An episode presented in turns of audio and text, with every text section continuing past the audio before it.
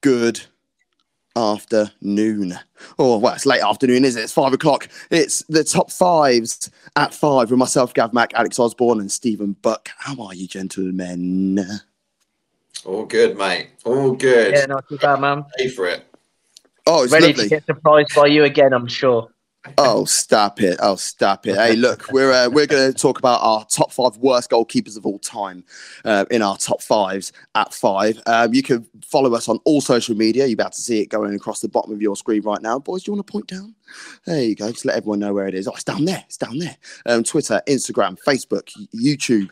Um, I don't know any social media at Top Football. You'll be able to find our handsome faces and some of our bald heads and my now bald face. Um, right then, top fives. Let's go. Um, number five, Claudio Bravo. Um, Claudio Bravo. Um, people when they when they talk about uh, you know goalkeepers short arms, people talk about Jordan Pickford quite a lot. Shot, Jordan Pickford, I think, is actually quite a good shot stopper. Um, but the thing is, with Claudio Bravo, if he was playing as a, like a defensive central mid, he would be really good because he's really good with his feet. But as a goalkeeper, you need to be good with your hands, and that's something that he is he is not. Um, so that's why. And um, also, I don't think I'm much much shorter than him.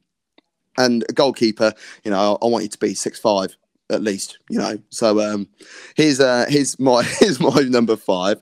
Um, number four. It's got to be Massimo Taibi, isn't it? Um, Massimo Taibi, um, very good goalkeeper. Um, uh, the only unfortunate thing about Massimo Taibi is the fact that he comes from my my club's hometown.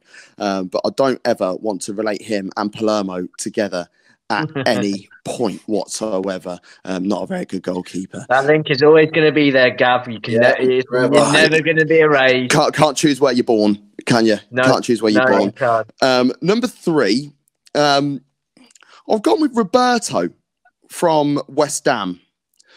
Um, this guy has no awareness of where his goal is, and he's just he just seems lost. Look, West Ham in particular last year when they ended up going down the route of. Um, who- Who's your man who used to play for um, who's your man to play for West Ham? He's meant to be a bit of a legend, Scouser. Uh, and his lad went in goal in that in that Chelsea game. Uh, oh, He's always on Talksport. Um, You know what I'm on about. Him, yeah, anyway. I know who you are. I, I can't remember his Um, name. but, I can't uh, remember. But yeah, you know, if he's getting a game ahead of Roberto, and Roberto's meant to be your number two, that tells a, a bit of a story. Roberto, he, I, I think I've seen him make one good save in the history of his career, and uh, they were already three 0 down at that point. So it was just more of a damage limitation thing for me. Uh, so he's gone in at number three. Um, number two, gone a little bit left field, and not many people might have heard of him. Um, Felix Wiedwald. Now he is a German goalkeeper. He was in the same uh, under twenty squad in like 2008, 2000 uh, and 2009 with some real legendary German names, you know, and everyone's thinking, oh, he's going to be the next big thing. Came through the, the ranks at Werder Bremen. Um, he's had a stint at Leeds as well. So there's our one a show Leeds United reference for you. Um, I mentioned about um, like Bravo being able to play with his feet. Now, Felix Wiedwald cannot play with his feet or his hands. He has literally never caught a ball in his life. He parries everything and parries it into the path of someone oncoming.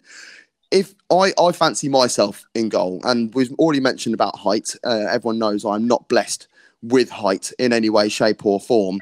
But I would, I, I fancy myself because at least I can catch a ball. Uh, so he is number two. And if if you're thinking, yeah, who is this guy? Literally, just go on YouTube and have a look at his gaffs. And I feel sorry for Leeds United fans because I think they thought that they they had someone on their hands, and it really wasn't. um, and my number one. It's funny, funny they thought they had someone on their hands when he couldn't use his. Well, exactly. That's the that's the joy of it. That's the joy of it. Um, number one, Manuel Almunia.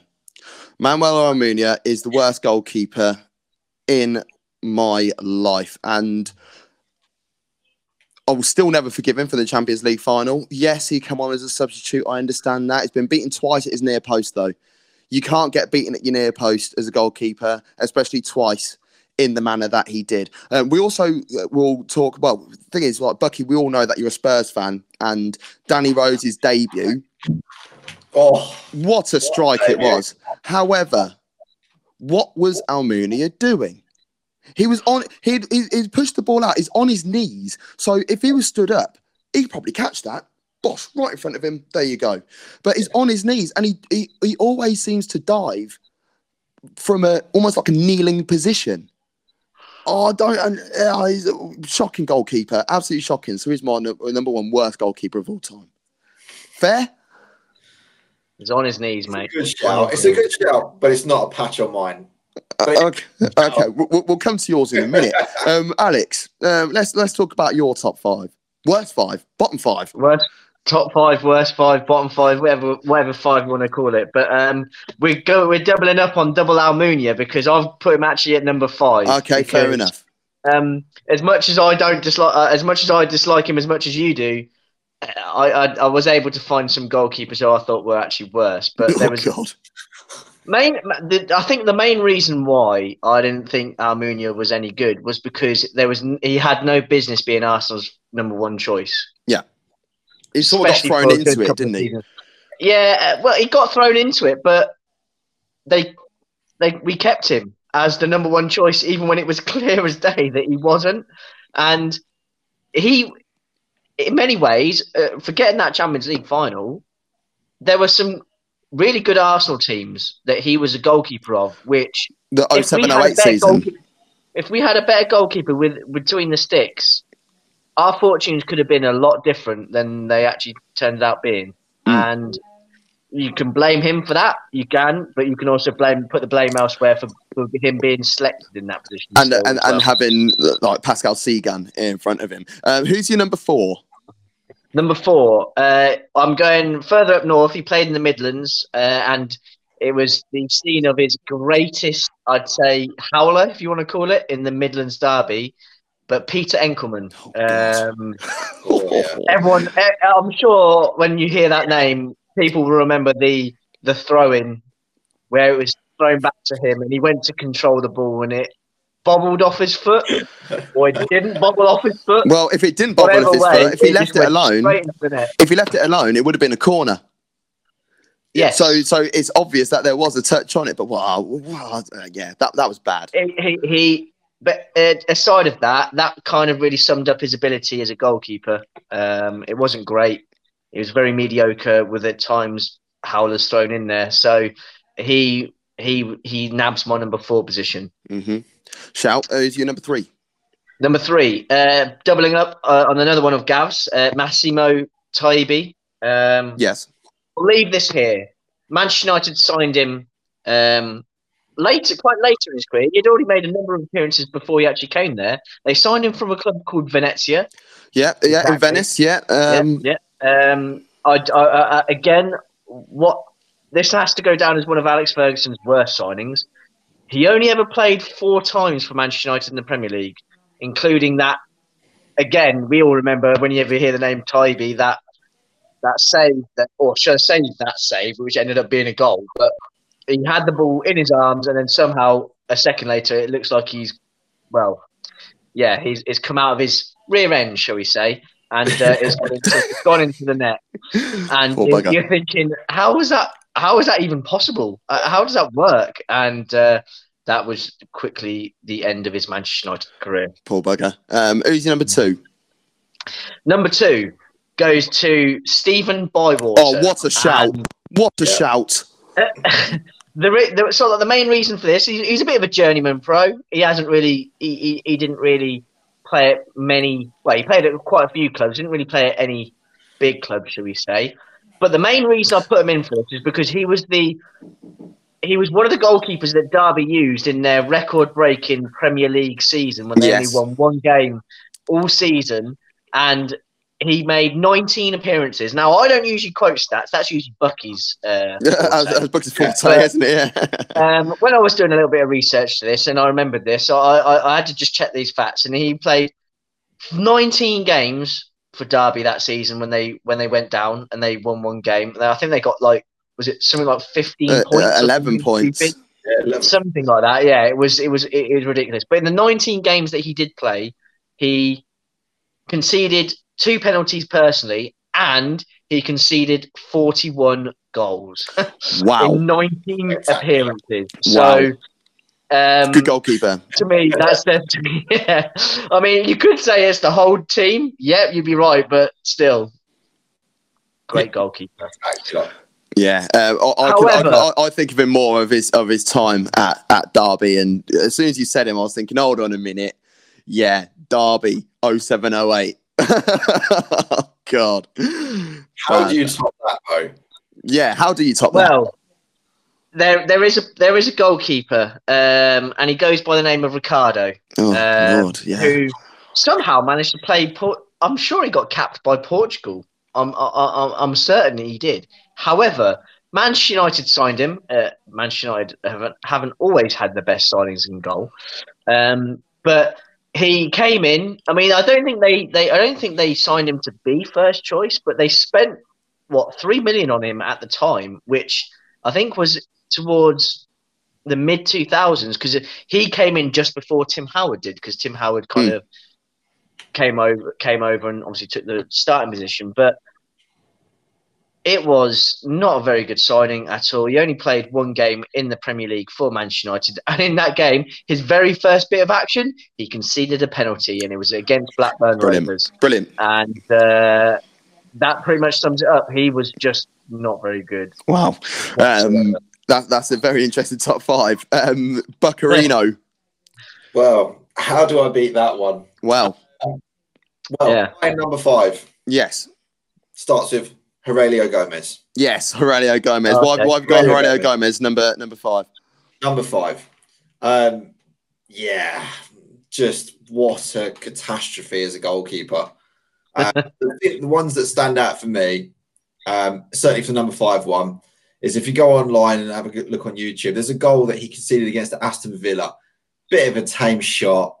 And he just kind of almost passes it into his own net. Probably forgot which way he was shooting. You know. Yeah, so yeah, so he's he's well, well earning of number five in my opinion. Okay, who's your number four? Okay. Who's your Heurelho number four? Gomes. Heurelho Gomes. oh God! Uh, why have you gone with Heurelho Gomes, number four? so um, it just gets better. So he's one of the few keepers that are around. So you- Taibi was bad Mm.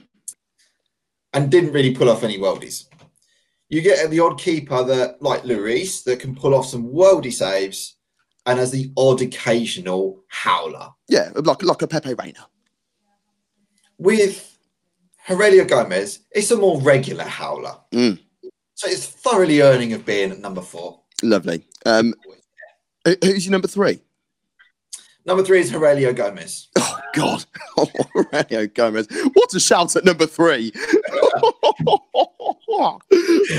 So there's just so many things that this guy has done wrong. So again, if do you remember the, the goal that he conceded against Fulham? yes, Goalkeeper's not getting beat at your near post.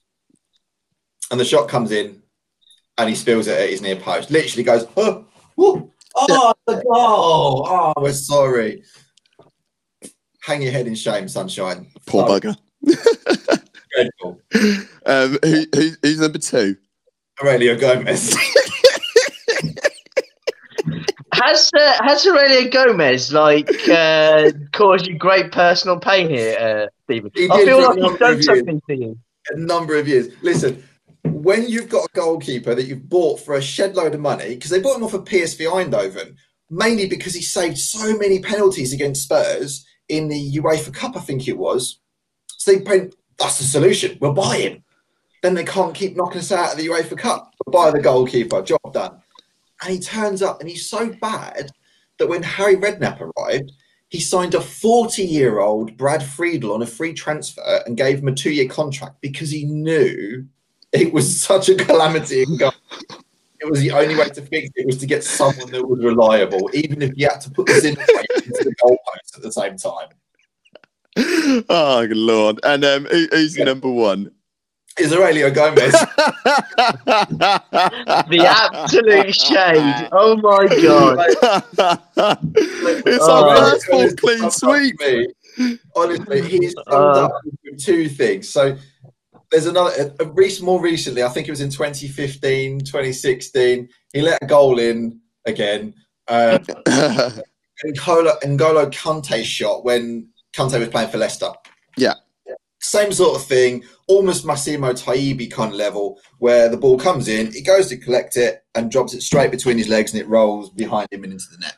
Jesus Christ. Summed up really with the chant that the Spurs fans have for him, in the fact that he's the love of their life and they would let him have his way with their wife.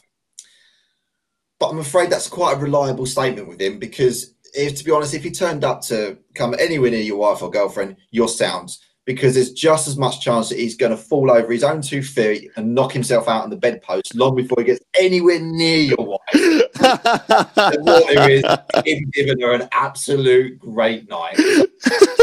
He's absolutely there. Number one, number two, number three, number four, number five. We all love him, but he's dreadful. I'm sorry. Heurelho Gomes, poor bugger. Oh lord. Um, so that's our top five worst goalkeepers. Who's your top five worst goalkeepers? In fact, what's your top five? Anything? You know, give us a shout. Let us know, and we'll feature it in a in a future show. Uh, so my, from myself, oh, make sure you follow us on all social media at at Top Football on all social media platforms. Um, for myself, Alex Osborne and Stephen Burke, I'm Gav Mac. Thank you, and